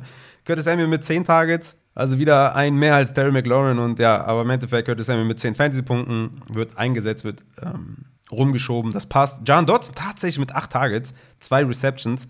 Kein gutes Spiel, aber viel mehr Opportunity, als ich ihm zugetraut hatte. War für mich ja ein Sit-Kandidat wegen der Opportunity, wegen dem Matchup, aber hat er eigentlich Opportunity-wise viel gesehen, ne? Das möchte ich ihm nicht wegnehmen. In den ersten beiden Wochen war es eher weniger Opportunity, dafür mehr Touchdowns. In der zweiten Woche viel Opportunity und ja, eigentlich gar keine Production. Aber ja, alle 3 Wide Receiver wurden gefüttert von Wentz. Wie gesagt, er musste aber auch 43 Mal den Ball werfen. Aber ich sehe gerade hier, Season Long 41 Mal in der ersten Woche, 46 in der zweiten, 43 in der dritten, also jo, wirft anscheinend auch viel den Ball. Deswegen kommen wir zu Logan Thomas. Das ist für mich weiterhin ein Tight End Start, auch wenn er jetzt enttäuscht hat mit nur 3 Targets. So ist das halt manchmal. Er bleibt für mich trotzdem in Low-End Tight End 1 und damit halt spielbar. Also es ist, was es ist. Dann kommen wir zum Backfield. Da haben wir 11 Opportunities für J.D. McKissic. Wie gesagt, haben wir auch eigentlich die ganze Zeit zurückgelegen, ne? Und 13 für Antonio Gibson. Antonio Gibson hat den Touchdown gemacht, damit 10 Fantasy-Punkte. Und J.D. McKissic, ja, stand halt die ganze Zeit bei Third Down auf dem Platz. 9 Targets, 6 Receptions, 7 Fantasy-Punkte, aber für mich nicht spielbar. Und Antonio Gibson da weiterhin komplett dominant an der Goal-Line. Und klar, Brian Robinson könnte demnächst zurückkommen, aber für mich ist Antonio Gibson weiterhin ja ein Running Back 2 mit Floor. Und da war der Outlier in Woche 1 mit den 8 Targets auf jeden Fall real. Zweite Woche 4, dritte Woche nur einen einzigen Target. Aber er sieht die Early Downs, er sieht die Goal-Line und damit sieht er schon viel mehr als so manch anderer Running Back, muss man wirklich dazu sagen, ne? Traurig, aber wahr. Dann kommen wir zu den Kansas City Chiefs at Indianapolis Colts, was überraschenderweise auch echt wenig Punkte gab, ne? 37 Punkte, 20-17 für Indianapolis. Überraschende Niederlage für Kansas City. Matt Ryan, kann man schon sagen, der ist washed, ja, ne? Oder? Wahrscheinlich ist Matt Ryan washed. Das ist schade auf jeden Fall, aber auch wieder eine relativ schlechte Vorstellung. Wir haben ja auch nur 20 Punkte aufs Board gebracht. Die Offense insgesamt ist nicht gut drauf, ne? Das ist, ich meine, außer Pittman, ne? Also Pittman spielte natürlich 67 Snaps gesehen, 42 Routen, 9 Targets. Klar spielt er den auf jeden Fall, ne? 72 Receiving Yards, alles fein, alles cool. Jonathan Taylor, ja, kleines Problem haben wir da auf jeden Fall, ne? Also die Opportunities stimmen, ne? 26 Opportunities auch wieder gesehen, aber die Teams verteidigen halt den Lauf extrem, weil sie halt wissen, Matt Ryan, da kommt nicht viel. Irgendwie habe ich das Gefühl, es wird eine schwierige Saison für Jonathan Taylor, ne? Er muss am Boden auf jeden Fall abreißen. hat jetzt einen Touchdown insgesamt in 3 Spielen gemacht. Das war irgendwie klar, dass es eine Regression geben wird, ne? Aber dass sie jetzt so ausfällt, hätte ich jetzt auch nicht gedacht. Aber ja, Jonathan Taylor im Zweifel natürlich ein klarer Buy-Low-Spieler, weil, also es sind Elite-Opportunities, ne? Also ihr müsst bei Running Backs Elite-Opportunities natürlich kaufen. Ganz klare Sache, ne? Aber da erzähle ich euch nichts Neues. War ja auch in der Buy-Low-Sell-High-Folge präsentes Thema, die Opportunities. Gerne da nochmal reinhören. Vielleicht mache ich nochmal eine neue Buy-Low-Sell-High Serie, muss ich mal schauen. Naeem Heinz, meiner Meinung nach, nicht spielbar, aber hat ganz passable Snaps gesehen, würde ich sagen. Aber nee, habe ich einfach kein gutes Gefühl, wenn ich Naeem Heinz starte. Dann haben wir die Kansas City Chiefs. Dalvin Cook, Day-to-Day, kommt hier gerade rein. Ja, wie gesagt, abwarten.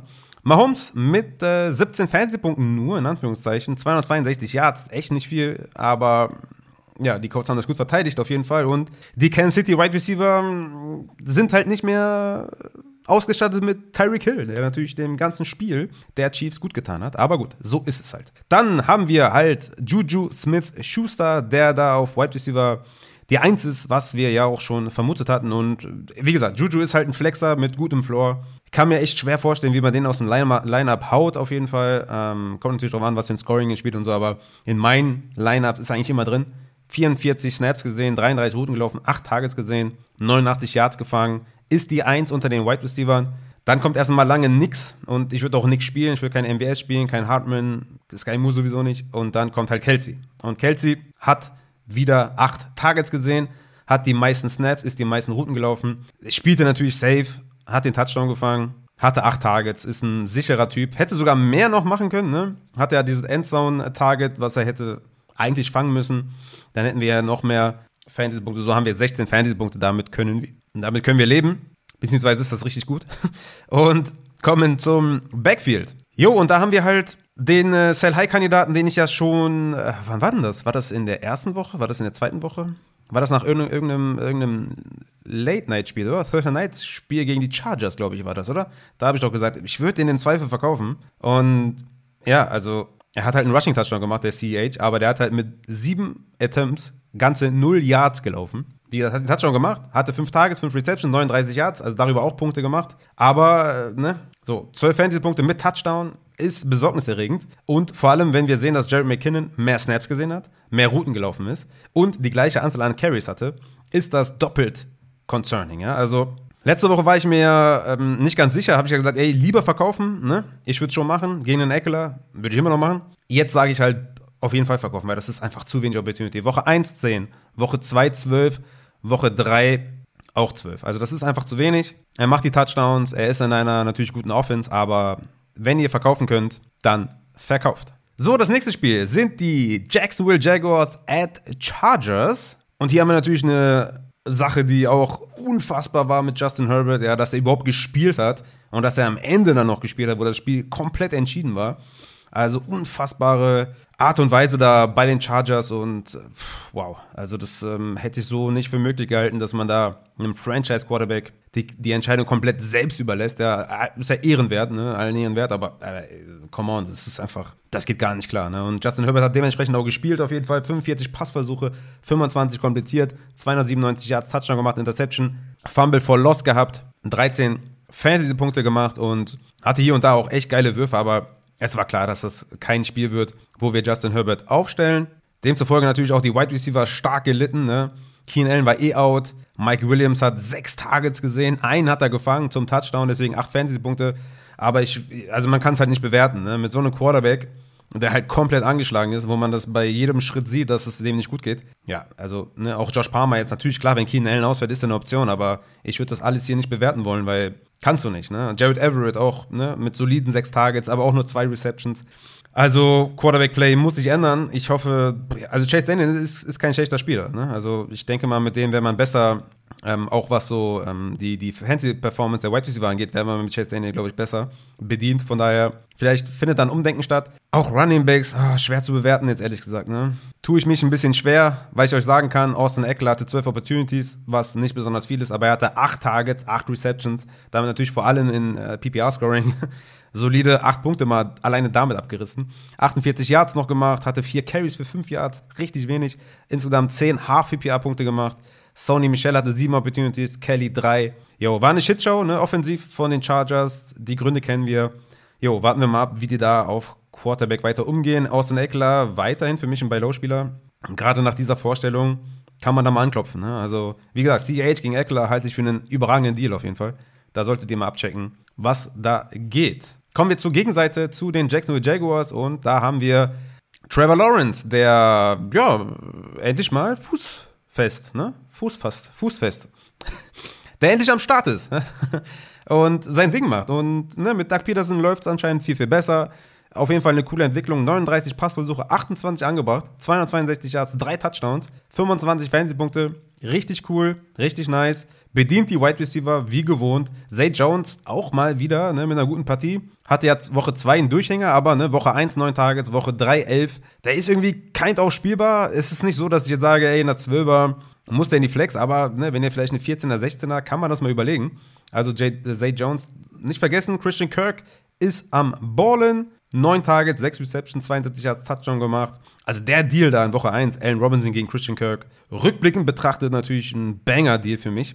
Aber da gehört natürlich auch die ein oder anderen Cojones dazu, das zu machen. Auch mal wieder ein Beweis dafür, dass ihr einfach auch mal ruhig Trades machen könnt, ne? Und nicht so viel Angst haben müsst. Ob jetzt also natürlich jetzt nicht irgendwie McCaffrey gegen Jacobs machen oder so und sagen, ja gut, der Rafa hat gesagt, man kann auch einfach mal einen Deal machen. So ist nicht gemeint, sondern einfach, ne, wenn man vielleicht mal irgendwie vor der Entscheidung steht, einen Deal anzunehmen und sich nicht ganz sicher ist, kann man einfach auch mal gucken, ob es sich auszahlt und einfach mal den Puller triggern. Wie hier in dem Fall Kirk gegen A-Rob nach Woche 1. War ein geiler Deal auf jeden Fall. Dann kommen wir, Evan Engram muss man auf jeden Fall erwähnen, weil, also, ne, hat jetzt nicht abgerissen oder so, aber er läuft Routen halt, ne, und läuft genauso viele Routen wie ein Marvin Jones, wie ein Zay Jones und damit ist er auf jeden Fall mal Tight End fähig, ja, Tight End 15, 14 Range und mit Trevor Lawrence in der Form kann man den Tight End des Teams auf jeden Fall aufstellen. Kommen wir zum Backfield. Und da haben wir natürlich eine wahnsinnig geile Story immer noch, ne? James Robinson nach seinem Achillessehnenriss ist on fire, ist am Start und ja, sieht einfach geil aus, ne? Und das freut mich natürlich übertrieben. War natürlich eine komplett kotige Analyse vor der Saison von mir, dass ich davon ausgegangen bin, dass James Robinson, wenn er zurückkommt, schlecht ist und das nicht bringt wegen Achillessehnenriss und wir natürlich Etienne gehypt haben, total falsch auf jeden Fall und sorry dafür, aber es freut mich übertrieben, ja, für James Robinson, einfach auch super sympathisch und da hat ja, glaube ich, auch ein Hörer von uns, glaube ich, im London-Game da mit den Eltern von James Robinson irgendwie gequatscht und so. Also ja, James Robinson, geiler Typ, freut mich auf jeden Fall und ist ein Spieler, den wir aufstellen müssen, ne? Ich bin ja von einem negativen Game-Script ausgegangen, deswegen war es für mich kein Must-Start, deswegen fand ich auch Etienne kind of valuable, aber die haben ja komplett dominiert das Spiel. Deswegen, lange Rede ohne Sinn. 20 Opportunities für James Robinson, hat damit einiges angestellt, hatte 100 Yards am Boden, 20 Fantasy-Punkte. Etienne hat viel Garbage-Time gesehen, ne? Also hier diese 16 Opportunities für Travis Etienne. Wenn ihr könnt, verkaufen, weil James Robinson ist die 1, Travis Etienne sieht Third Down, ne? Das ist auch valuable, kind of, ne? Sieht auch Rushes und so, aber nee. Also ich würde dann schon gucken, ob ich vielleicht hier diese 16 Opportunities, die 9 Fantasy-Punkte, 3 von 3 Receptions für 30 Yards, wenn ich die verkaufen kann in irgendeiner Form, dann würde ich es tatsächlich tun, weil James Robinson, ja, ist am Abreißen und ist eine Feel-Good-Story und ist ein Outlier, was Achillessehnenrisse angeht und wir können uns einfach nur freuen für James Robinson, der auch undrafted war, ne? Also der hat jetzt auch nicht irgendwie das Geld auf den Baum geparkt, also da können wir echt froh sein, dass der am Ballen ist. Geil auf jeden Fall und Etienne für mich ein Safe-Spieler oder halt halten, je nachdem. Droppen auf keinen Fall. So, damit kommen wir zu den Los Angeles Rams at Arizona, was auch die Erwartungen nicht erfüllt hat, ne? Insgesamt, glaube ich, ein punktearmes Wochenende, gefühlt zumindest, 20-12 für die Rams, die, glaube ich, 2 Touchdowns gemacht haben und danach nichts mehr, gefühlt. Beide Quarterbacks waren off, beide haben nicht performt, Murray mit 12 Punkten, Stafford mit 10, aber eins nach dem anderen. Kommen wir zu den Wide Receivers der Rams. Natürlich Cooper Kupp, allen voran, mit einer guten Leistung, mit dem Rushing-Touchdown, ne? 14 Fantasy-Punkte. Ja, zu Kupp müssen wir, glaube ich, nichts mehr sagen. Allen Robinson, glaube ich, interessanter für die Leute. 5 Targets, 2 Receptions, 23 Yards. Jo, es bleibt dabei, ne? Er sieht die Snaps, er läuft Routen, aber er sieht die Targets nicht in der Form, wie wir es vielleicht erwartet hatten. Ist ganz klar die 2 hinter Kupp, die 2B zu Higbee. Und Touchdown or Bust. Und jo, schwierige Zeiten für Allen Robinson Owner. Ihr müsst ihn halten. Ihr müsst auf einen Touchdown irgendwie hoffen und dann könnt ihr den vielleicht verkaufen. Aber das wird, glaube ich, die Saison nichts mehr mit irgendwie, weiß ich nicht, 8 Targets pro Spiel oder 25% Target Share oder so. Ich glaube, da sind wir uns einig, dass die Messe gelesen ist. Ne? Er hatte in der ersten Woche 5% Target Share, in der zweiten Woche 14% Target Share und in der dritten Woche 20% Target Share. Also ist schon hochgegangen, aber ne? Wenn man 25 im Schnitt auf die ganze Saison, da sind wir momentan bei 13% und ganz weit davon entfernt, Fantasy-relevant zu sein ohne Touchdown. Und das ist natürlich auch irgendwie immer das Ziel so ein bisschen. Von daher, ja, alle, die Allen Robinson verkaufen konnten, Happy Birthday! Tyler Higbee, wie gesagt, ne, ist da der Tight End 1, läuft genauso viele Routen wie Allen Robinson, hatte einen Snap mehr, hatte ein Target weniger, aber ist weiterhin natürlich spielbar. 4 Targets, 4 Receptions, 61 Yards. Das ist eine solide Tight End-Option. Kommen wir zum Backfield. Daryl Henderson gegen Cam Akers. Das wird, glaube ich, auch so ein Backfield. Das wird, glaube ich, eine Shitshow das ganze Jahr. 5 Opportunities für Daryl Henderson, 11 für Cam Akers. Daryl Henderson, komplettes 2-Minute-Drill gesehen. Daryl Henderson, alle Third-Down-Snaps gesehen. Goal-Line war 3-2 für Daryl Henderson. Akers, also bis auf diesen Touchdown-Run, also die Serien, die zum Touchdown geführt haben, bis dahin war er komplett kotig. Dann hatte er, glaube ich, 3-4 Runs für positive Yards, dann den Touchdown gemacht, dann in der anderen Sequenz an der Goal-Line wieder gefummelt. Also Cam Akers auch, sell high, ne, wenn es geht irgendwie. Also ich denke mal, es geht, weil er hat den Touchdown gemacht, er hatte 2-stellige Punkte jetzt. Wenn man da irgendwie was abgeben kann, würde ich das machen. Und Daryl Henderson momentan nicht spielbar. Ehrlich gesagt aber auch wie Cam Akers für mich beide nicht spielbar. Kommen wir damit zu den Cardinals. Da haben wir endlich mal was Positives oder ja, also die ersten beiden Spiele waren jetzt nicht kurtig oder so, ne? 12 Punkte, 10 Punkte und jetzt halt 21 für Hollywood, 17 Targets, 14 Receptions, 140 Yards. Hätte er diesen Deep Target, ne? Der richtig, da hat er echt 1-2 Schritte Vorsprung gehabt. Hätte Kyler den perfekt platziert, dann würde es jetzt in der Hörerliga nochmal ganz anders aussehen, ne? Aber gut, wir sind ja nicht bei Wünsch dir was. Trotzdem eine geile Vorstellung. Appreciate auf jeden Fall Hollywood. Du hast mir 21 Punkte gebracht. Dafür bin ich dir sehr dankbar. Greg Dortch natürlich auf der anderen Seite. Ne? Auch der, ja, ich weiß nicht, ist das jetzt auch schon die dritte Woche, wo er performt. Ne? Also erste Woche 10 Fantasy-Punkte, 9 Targets. Dann 14 Fantasy-Punkte, 4 Targets. Jetzt wieder 10 Targets. Also Greg Dortch, solange Rondale Moore ausfällt, ist der definitiv spielbar. Alle anderen nicht. Zach Ertz macht sein Ding, ne? 77 Snaps, 54 Routes Run, 10 Targets. Also das sind natürlich Tight End-Zahlen, die wir feiern. Hatte auch, glaube ich, 2 Red Zone Targets, wo er mindestens fangen konnte, die beiden. Und vielleicht eventuell sogar mehr, ne? Aber ja. Zach Ertz wird auch nicht jünger, aber 7,5 Fantasy-Punkte, 10 Targets nehmen wir all day long von Zach Ertz mit. Kommen wir zum Backfield.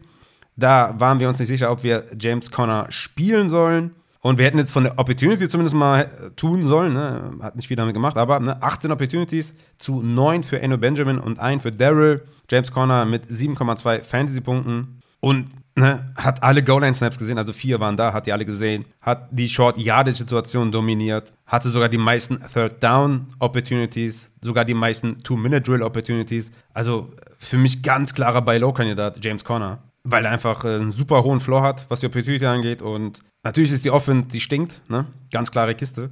Aber James Conner ist für mich ein super krasser Buy-Low-Spieler. Dann kommen wir zu den Green Bay Packers at Tampa Bay. Und ja, schade, dass wir hier diese beiden Hall of Fame Quarterbacks in solch 2 Co-Teams jetzt hatten, also zumindest was die Receiver-Position angeht. Ja, beide doch sehr B-prominent besetzt, ne? Green Bay mit 14-12 gewonnen. Ja, also Aaron Rodgers im Endeffekt, glaube ich, mit der besseren Leistung overall, aber auch nicht, ne? 16 Punkte für Rodgers, 14 für Brady. Haben halt keine Receiver, was willst du machen, ne? Also A.J. Dillon, beziehungsweise kommen wir erstmal zu den Wide Receivern. Das ist, glaube ich, dann von der Reihenfolge besser. Also, Allen Lazard, endlich mal mit ein bisschen mehr Targets am Start. 6 Targets insgesamt, 12,5 Fantasy-Punkte. Steht halt auf dem Feld, ne, weil er blockt und läuft auch Routen. Alles cool. Christian Watson ist verletzt. Watkins ist auf IR. Also, das Receiver-Gespann lichtet sich so ein bisschen. Und Lazard und Daubs sind halt diejenigen, die da überleben. Und die wir dann von nun an auch in Consideration ziehen für unsere Flex. Lazard, genau wie Daubs. Daubs mit 8 Targets, 8 Receptions, 73 Yards, Touchdown gemacht.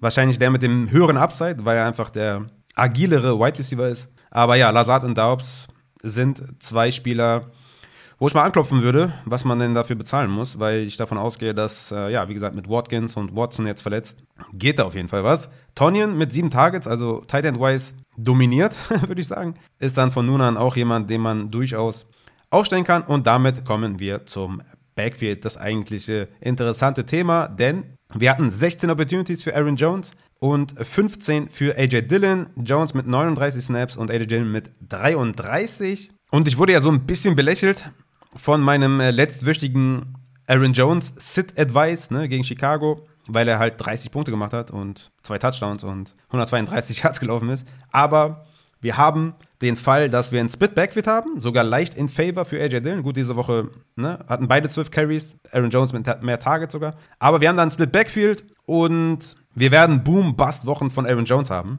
Das ist halt ganz sicher, weil der einfach keinen 80-prozentigen Snap-Share sieht oder so. Sondern es waren halt in den ersten Wochen um die 50, jetzt halt leicht mehr gegen A.J. Dillon, aber das ist auch ein Kandidat, wenn ich den verkaufen kann. Das wäre wahrscheinlich letzte Woche der Fall gewesen, diese Woche dann schwierig.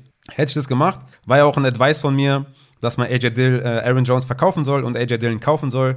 Wer die Folge nicht gehört hat, checkt die gerne bei Patreon. Und damit kommen wir dann zum anderen Back und das ist A.J. Dillon. Der hat jetzt auch nicht viel mehr gemacht, 4,8 Fantasy-Punkte, 4,2 für Aaron Jones. Jo, es bleibt das Thema Split Backfield und damit können wir zu Tampa Bay kommen. Und da würde ich jetzt erstmal alle Wide Receiver Geschichten hier oder Opportunities erstmal skippen, weil klar hatte Rusty Gage 13 Targets und hat was damit gemacht und so, aber ja, nächste Woche kommt dann Evans wieder, vielleicht Julio Jones wieder, vielleicht Godwin. Ja, dann ist es eh egal. Also von daher, weiß ich nicht, ist das jetzt für mich nicht so relevant, was Russell Gage da abgezogen hat. 13 Tage, 12 Receptions, 87 Yards, ist gut. Aber ob das nächste Woche so reproduzierbar ist, wage ich zu bezweifeln. Und Leonard Fournette ist wahrscheinlich der mit Abstand größte Buy-Low-Spieler in der Geschichte des Fantasy-Footballs, weil der sieht 18:0 Opportunities, steht halt die ganze Zeit auf dem Feld. Also Tom Brady hatte 65 Snaps und Leonard Fournette 59. So, Also, Leonard Fournette hat bisher noch keinen einzigen Touchdown gemacht. Hatte in der ersten Woche 23 Opportunities, in der zweiten Woche 28 und jetzt 18 bei Low Lenny. Auch ein Spieler, den ich da genannt hatte in der Buy Low Sell High Folge. Damit kommen wir zum vorletzten Spiel, glaube ich. Atlanta Falcons at Seattle Seahawks, 27-23. Also ein ganz ansprechendes Spiel mit einer Drohne am Stadion noch am Start. Hat für kurze Verwirrung gesorgt. Und ja, kommen wir zu dem Wide Receiver Core. Und da haben wir natürlich mit Drake London jemanden, den wir aufstellen jede Woche. Hat ja in den Startsits natürlich schon stattgefunden bei mir. War, glaube ich, Wide Receiver 18 oder so. Ja, 6 Targets, 3 Reception, 54 als Touchdown. Ist jetzt nicht so, dass ich jetzt sage, boah, oh mein Gott, was für eine Target-Share. Aber ganz klar zu sehen, dass er da Wide Receiver 1 ist. Und der ist halt auch verdammt gut. Und Mariota, auch endlich mal gewillt, Big Plays aufzulegen, was natürlich nice ist für Kyle Pitts. Denn der hatte ein schönes Spiel. 8 Targets, 5 Receptions, 87 Yards, 11 Fantasy-Punkte. Man muss sagen, die haben den Ball halt nicht viel geworfen, weil sie waren halt viel in Führung und haben den Ball Patterson gegeben, 20 Passing-Attempts für Mariota nur. Season-Low, erste Woche waren 33, dann 26, jetzt nur 20. Von daher war das, wenn man das berücksichtigt, immer noch eine gute Leistung von Drake London und vor allem auch für Kyle Pitts, dem man jetzt vielleicht wieder ein bisschen mehr vertrauen kann. Die Seattle Seahawks ist eine schwierige Sache. Geno Smith mit einem guten Spiel, Fantasy-wise, 19 Fantasy-Punkte, nice auf jeden Fall. Ja, das Backfield ist eine Horrorvorstellung. Also wenn man, ich war zum Beispiel jetzt länger nicht im Kino, ich kann mich gar nicht erinnern, wann.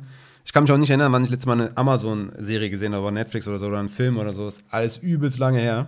Für mich gibt es nur Football und Family. Aber wenn ich irgendwie einen Horrorfilm sehen möchte, dann gucke ich mir das Backfield der Seattle Seahawks an und bin dann auch wieder für 2 Jahre bedient, weil das ist, das willst du nicht sehen. Das willst du wirklich nicht sehen. Auch wenn Penny hier die Carries sieht, aber DJ Dallas sieht 5 Opportunities, Kenneth Walker 6, Travis Homer einen. Penny mit 15 ist echt okay, aber dann siehst du, Two-Minute-Drill kriegt dann wieder DJ Dallas. Third Down hat Dallas in der Überhand.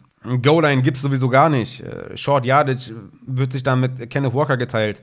Und wie sieht das dann über die nächsten Wochen aus? Also das ist einfach nicht schön. Einfach nicht schön und für mich kannst du da alle nicht spielen. Im Zweifel Penny, aber würde mich jetzt nicht überraschen, wenn nächste Woche Kenneth Walker das meiste sieht und DJ Dallas dann Third Down oder Travis Homer Third Down und ach, das ist also richtig schlimm. Gehen wir zu den Wide Receivers, da haben wir einen Bounceback von DK Metcalf, 12 Targets, 5 Receptions, 64 Yards und einen Touchdown, hatte noch ein Endzone-Target, also schön, dass Gino versucht, ihn zu füttern.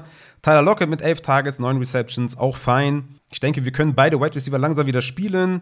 Ne? Nächste Woche gegen Detroit, New Orleans. Ja, okay, gibt bessere Matchups, aber beide definitiv zumindest mal mit einer Target-Rate, die gut ist und die wir spielen können. Ach, ich habe Cordarrelle Patterson vergessen. I'm sorry. Da gehe ich nochmal zurück zu den Falcons. 18 Opportunities für Cordarrelle Patterson, 7 für Tyler Edge und Avery Williams hat noch einen gesehen. Und ja, Cordarrelle Patterson hat da am Boden richtig dominiert.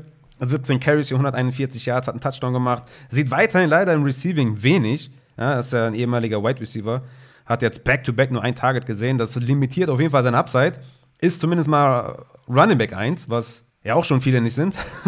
Und nächste Woche gegen Cleveland ist er natürlich ein Start. Ne? Goal-Line wurde sich 1:1 geteilt. Also ein Snap für Cordarrelle, ein Snap für Tyler Algier. Third Downs. 3 für Algier, 2 für Cordarrelle, also auch, ne, da wäre schön, wenn wir da ein bisschen mehr sehen würden, aber Running Back Landscape ist real und ich wäre froh, wenn ich Patterson dann wenigstens hätte. Natürlich kann man nach so einer Vorstellung auch mal fragen, ob man vielleicht irgendwie, ne, die Buy-Low-Running Backs, die ich hier eben angesprochen habe, ob man da vielleicht was bekommt. Ich wage es aber zu bezweifeln. Trotzdem Cordarrelle Patterson für mich ein solider Running Back 2, den ich gerne spiele. Okay, dann kommen wir. Boah, das letzte Spiel ist hart. Das letzte Spiel ist hart. Da müssen wir nochmal gemeinsam durch und ne, da müssen wir uns verbünden. San Francisco 49ers at Denver Broncos. Ich habe Angst, das vorzulesen, ne, wie das ausgegangen ist, aber ich werde es tun. Ich gehe rein. 10-11 für die Denver Broncos. Ein abgrundtief schlimmes Spiel. Ich bin, glaube ich, Ende erste Viertel, bin ich eingeschlafen. Das war wirklich, also auch im Nachhinein das zu verfolgen, das Spiel, war richtig schlimm. Jimmy Garoppolo mit einem üblen Safety, also das, ja, okay. Gehen wir Position für Position durch bei den Broncos, also Russell Wilson, was da mit der Offense passiert, also da kann mir kein Mensch erzählen, dass das normal ist, also du hast Russell Wilson und da passiert überhaupt gar nichts in der Offense. Naja, Cortland Sutton mit einem guten Spiel, 10 Targets, 8 Receptions, 97 Yards, ist da auf jeden Fall der Go-To-Guy von Russell Wilson. Jerry Jeudy war angeschlagen, trotzdem 6 Targets gesehen. Ist für mich aber ehrlich gesagt nicht spielbar. Da spiele ich Sutton und dann erstmal gar nichts, weil die Defense einfach, die Offense einfach nicht gut ist. Ja? Die klickt überhaupt gar nicht. Und das ist richtig schlimm. Albert O kannst du auch nicht spielen. Also Sutton ist der Einzige, den ich spiele. Und dann kommen wir zum Backfield, was auch nicht unbedingt schön ist, darüber zu reden. Javonte Williams mit 20 Opportunities, Melvin Gordon mit 18. Melvin Gordon hatte 2 Fumbles, beide recovered bei den Broncos tatsächlich, aber das hat den Coach nicht davon abgehalten, den auch an der Goal-Line wieder einzusetzen und der hat halt den Touchdown gemacht, Javonte nicht. Ne? Insgesamt gab es 3 Goal-Line-Carries, 2 hat Melvin Gordon gesehen, 1 Javonte Williams, Short-Yardage-Situation hat 3-mal Melvin Gordon gesehen, Third Down, und jetzt kommt das Schlimmste überhaupt für Javonte Williams, Third Down ging 8 Snaps an Mike Boone, 5 an Melvin Gordon und 3 an Javonte. Javonte sieht dann aber Two-Minute-Drill. Also, das muss mir mal jemand erklären. Ich habe da weiß nicht, was ich dazu sagen soll. Javonte trotzdem mit einer soliden Vorstellung, 7,5 Fantasy-Punkte, 15 Carries, 58 Yards, 5 Targets. Aber das ist richtig unnice, ne? Dass Mike Boone jetzt noch was sieht. Melvin Gordon dann, obwohl er nicht unbedingt gut performt. Ja, Javonte trotzdem für mich tatsächlich ein Buy-Low-Spieler, weil ich einfach an das Talent glaube und ich denke, wir haben so viele Split-Backfields, ne? Wir haben so viele Situationen, die einfach unschön sind, dass ich mit so einem guten Spieler wie Javonte mit Javonte gehen würde und die sehen nächste Woche Raiders, ne? Also gegen die Raiders kannst du auf dem Boden oder am Boden mega dominieren, deswegen ist für mich meiner Meinung nach ein Javonte Buy-Low-Fenster offen und ich sag's wie es ist. Ich würde CEH gegen Javonte traden. Deswegen, tut es, hört auf mich, auch wenn das vielleicht ein schlechter Tipp im Nachhinein ist. Der Prozess ist richtig, ähnlich wie bei Allen Robinson vs. Devonta Smith.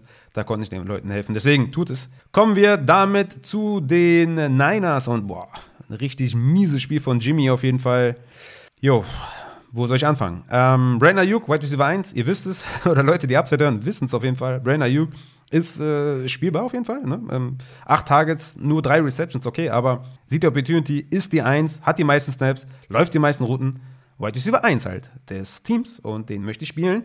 Deebo Samuel macht sein Ding am Boden und in der Luft, natürlich auch, spielt er natürlich auch, 10 Fantasy-Punkte, 5 Carries gehabt, 8 Targets, Den spielt er auf jeden Fall. George Kittle ist zurück und ja, 5 Targets, 4 Receptions, 28 Yards, ist okay. Stellt er natürlich auf für die Tight End Position. Und damit kommen wir zum Backfield. Und wir hatten jetzt 15 Opportunities für Jeff Wilson und einen für Jordan Mason. Und Jeff Wilson war ja für mich ein Flexer mit Upside. Er hatte einen langen Run. Danach leider nicht mehr so viel, weil einfach die ganze Offense war kacke, ne? Deswegen war kurz, sorry. Ja, Jeff Wilson ist weiterhin jemand, den ich gerne haben möchte in meinem Kader, solange Elijah Mitchell ausfällt, und das dauert ja noch ein bisschen. Deswegen Jeff Wilson für mich auch ein Bailout-Kandidat, weil die Opportunity stimmt. Er passt perfekt ins Scheme. Holt euch Jeff Wilson, das läuft. So, damit, sind wir mit den Takeaways durch. Geile Sache auf jeden Fall. Knackige Stunde über die Takeaways geredet, hatten noch eine emotional Speech von mir. Und damit können wir eigentlich zu den Waiver-Targets kommen. Ne? Es wird natürlich dann morgen wieder oder heute Abend, sorry, ich vergesse das immer, heute Abend wird natürlich mein Waiver-Report für Woche 4 dann kommen, plus Raffas räudige Defense. Ihr kennt es, ihr wisst es, mit Quarterback, Running Back, Wide Receiver, Tight End, Defense und so weiter und so fort. Auf Quarterback ist natürlich Trevor Lawrence jemand, wo ich echt, ja, safe mal sagen würde, den können wir mal langsam vom Waiver holen. Weil das ist offensiv, passt das einfach. Philly ist jetzt echt kein einfaches Matchup, aber je nachdem, was sie so für Optionen hat, ne, vielleicht Tom Brady die Receiver-Situation vielleicht weiterhin nicht verbessert oder so, kann man das auf jeden Fall in Consideration ziehen. Lawrence macht einen guten Job. Die Jaguars tatsächlich mit den meisten Red Zone Trips unter allen Teams. Also, ne, da ist auf jeden Fall Scoring Opportunity da. Deswegen Trevor Lawrence mein erster Quarterback. Zach Wilson will ich nicht vergessen. Also, es ist jetzt nicht, dass ich den starte, aber gerade natürlich auch in Superflex liegen und so. Die Timeline soll jetzt wohl zu Ende sein, also die Rückkehr soll kommen und damit habt ihr auf jeden Fall einen soliden Flex, einen Superflex. Das auf jeden Fall mal anfragen, das wollte ich jetzt nicht vergessen. Dann meine Streaming-Quarterbacks, James Winston. Ich muss ihn wieder nennen, weil die Receiver gut sind. Es kommt jetzt Minnesota, ne, nächstes Spiel. Ich sag's euch, wie es ist, ich würde ihn immer noch spielen. Also es war an sich eigentlich keine schlechte Vorstellung von James Winston, da hat der Touchdown einfach gefehlt, ne, aber 40 Passing Attempts in Woche 2, 41 in Woche 3, 353 Yards, ne? Das ist echt okay. Also ich würde James Winston weiterhin streamen gegen Minnesota. Dann Jared Goff gegen die Seattle Seahawks, auch echt, ja, guter Streaming-Quarterback für Woche 4. Marcus Mariota für mich auch weiterhin einer, den ich streamen würde, wenn ihr den diese Woche gestreamt habt, war, glaube ich, mein Quarterback 13 oder 14 oder so. Gegen Cleveland sicherlich eine gute Option. Auf Running Back, wie gesagt, würde ich halt immer noch warten, was ist mit Cook, was mit Swift, was mit Montgomery und demzufolge dann halt, ja, die Kohle rausknallen oder halt auch nicht. Ne? Es kommt natürlich stark drauf an, wie lange die ausfallen, ob die ausfallen. Aber wenn ich Owner wäre von Cook, Owner wäre von Monty, Owner wäre von Swift und einer von den 3 Handcuffs ist noch da, würde ich schon überlegen, 30-50% rauszuknallen, je nachdem, wie lange die ausfallen. Das sollte man auf jeden Fall tun. Slide in die DMs, dann können wir nochmal drüber quatschen morgen Abend, wenn wir dann vielleicht mehr Informationen haben. Brian Robinson würde ich vielleicht auch in tiefen Ligen mal anfangen zu stationen, ne? Tyler Edgier, auch jemand, den ich anfange oder weiterhin stationen würde. Jaylen Warren, auch ein Kandidat, den ich vielleicht noch stationen würde. Das sind so Kandidaten für $0 einfach mal bieten und gucken, ob man vielleicht einen davon bekommt. Auf Wide Receiver für mich der größte, den ich haben möchte, tatsächlich Treylon Burks, ne? Vor Woche 3 war Burks 8. in Targets per Route Run und 7. in Yards per Route Run. Er hat die Advanced Metriken auf seiner Seite. Die Targets müssen halt noch ein bisschen mehr kommen. Aber Treylon Burks für mich jemand, wenn ich kann, also 10% meines Fabs würde ich dafür ausgeben. Ne? Russell Gage, für mich leider keiner, den ich vom Waiver holen würde, habe ich ja eben schon gesagt. Romeo Doubs schon eher. Da würde ich auch so 8-10% bieten. Sieht er da einen 23%igen Target-Share. Sammy Watkins ist auf IR, Watson ist immer noch verletzt und Aaron Rodgers ist immer für den Big Play gut und Lazard und Daub sind halt diejenigen, die ich da haben möchte. Greg Dortch müssen wir natürlich abwarten, was mit Rondale Moore ist. Solange Rondale Moore nicht spielt, ist er ein Flexer auf jeden Fall, den man aufstellen kann. Und ansonsten noch Zay Jones, hatte ich ja eben schon gesagt, definitiv jemand, den man auch mal bringen kann. Fällt so ein bisschen hinten ab, ne? Aber ja, Zay Jones musste man mal erwähnt haben. Ansonsten kommen wir zu Tight Ends. Da haben wir natürlich David Njoku, der da dieses enorme Spiel hatte. Also 32% Target Share. Siehst du nicht alle Tage von einem Tight End. Er ist athletisch, er ist gut. Und gegen Atlanta kann man den, glaube ich, mal spielen und gucken, was passiert. So viel möchte ich sagen. Tyler Conklin, da der Tight End 1 der Jets. Würde ich auch mal holen vom Waiver. Aber auch 0-5%, je nachdem, wie desperate ihr seid. Würde jetzt nicht übertreiben. Logan Thomas weiterhin für mich jemand, den ich haben möchte. Evan Ingram weiterhin jemand, den ich haben möchte. Und das sind so die Waiver-Ads. Raffas heutige Defense kommt dann heute Abend noch, hoffentlich. Und damit würde ich sagen, haben wir als letzte Kategorie noch das Thursday Night Football Game Miami at Cincinnati. Kommt da gerne zum Livestream, ne? Da bin ich am Start. Donnerstagnacht, kurz vor Kickoff. Hatten wir diese Woche ja auch schon. Da waren auch einige Leute am Start. Deswegen kommt da gerne vorbei. Ist immer eine lustige, lockere Runde. Also wir spielen natürlich bei Miami die Wide Receiver Jalen Waddle und Tyreek Hill. Vielleicht Tua, je nachdem, was mit ihm ist. Wissen wir noch nicht so genau. Running Backs kannst du nicht spielen. Weder Mostert noch Edmonds. Ja, Tight Ends sind irgendwie gar nicht vorhanden. Auf Cincinnatis Seite spielen wir natürlich Mixon. Soll alles gut sein, wie ich jetzt eben gelesen habe. Wir spielen natürlich Higgins und Chase. Boyd ist ein Flexer. Ja. Boyd ist ein Flexer. Es wird natürlich keine einfache Aufgabe für Cincinnati, weil Miamis Defense ist echt for real. So, deswegen trotzdem. Wir spielen die Receiving-Optionen und Mixon. Ich würde Hayden Hurst jetzt vielleicht mal draußen lassen, ne? Weil war jetzt nicht so überzeugend, aber ich denke, das sind so die Optionen. Und Burrow, denke ich mal, kann man auch nicht sitzen. Deswegen, meine Lieben, checkt gerne alle Sachen ab, die ich auf Patreon poste. Und ich werde mal gucken, ob wir vielleicht einen Fragen-Podcast auf Patreon noch irgendwie am Mittwoch oder was. Vielleicht mache ich da einen Post, setze ich da einen Post. Deswegen kommt gerne auf Patreon dazu, patreon.com/UpsideFantasy. Werdet gerne Supporter. Vielen Dank an jeden Einzelnen, der das ganze Projekt hier unterstützt. Vielen, vielen Dank für euer Engagement und für eure Passion des Fantasy-Footballs. Ich hoffe, die Folge hat gefallen. Wir hören uns dann hoffentlich Donnerstagnacht. Wenn nicht, dann hören wir uns zum Start Sit Saturday. Danke fürs Einschalten und ich hoffe sehr, dass CD Lamb, Ezekiel Elliott, Sterling Shepard und Noah Brown abgeliefert haben, okay? Ich hab die einfach so oft. Die müssen liefern. Monday Night Game. Ich komme, Junge. Haut rein.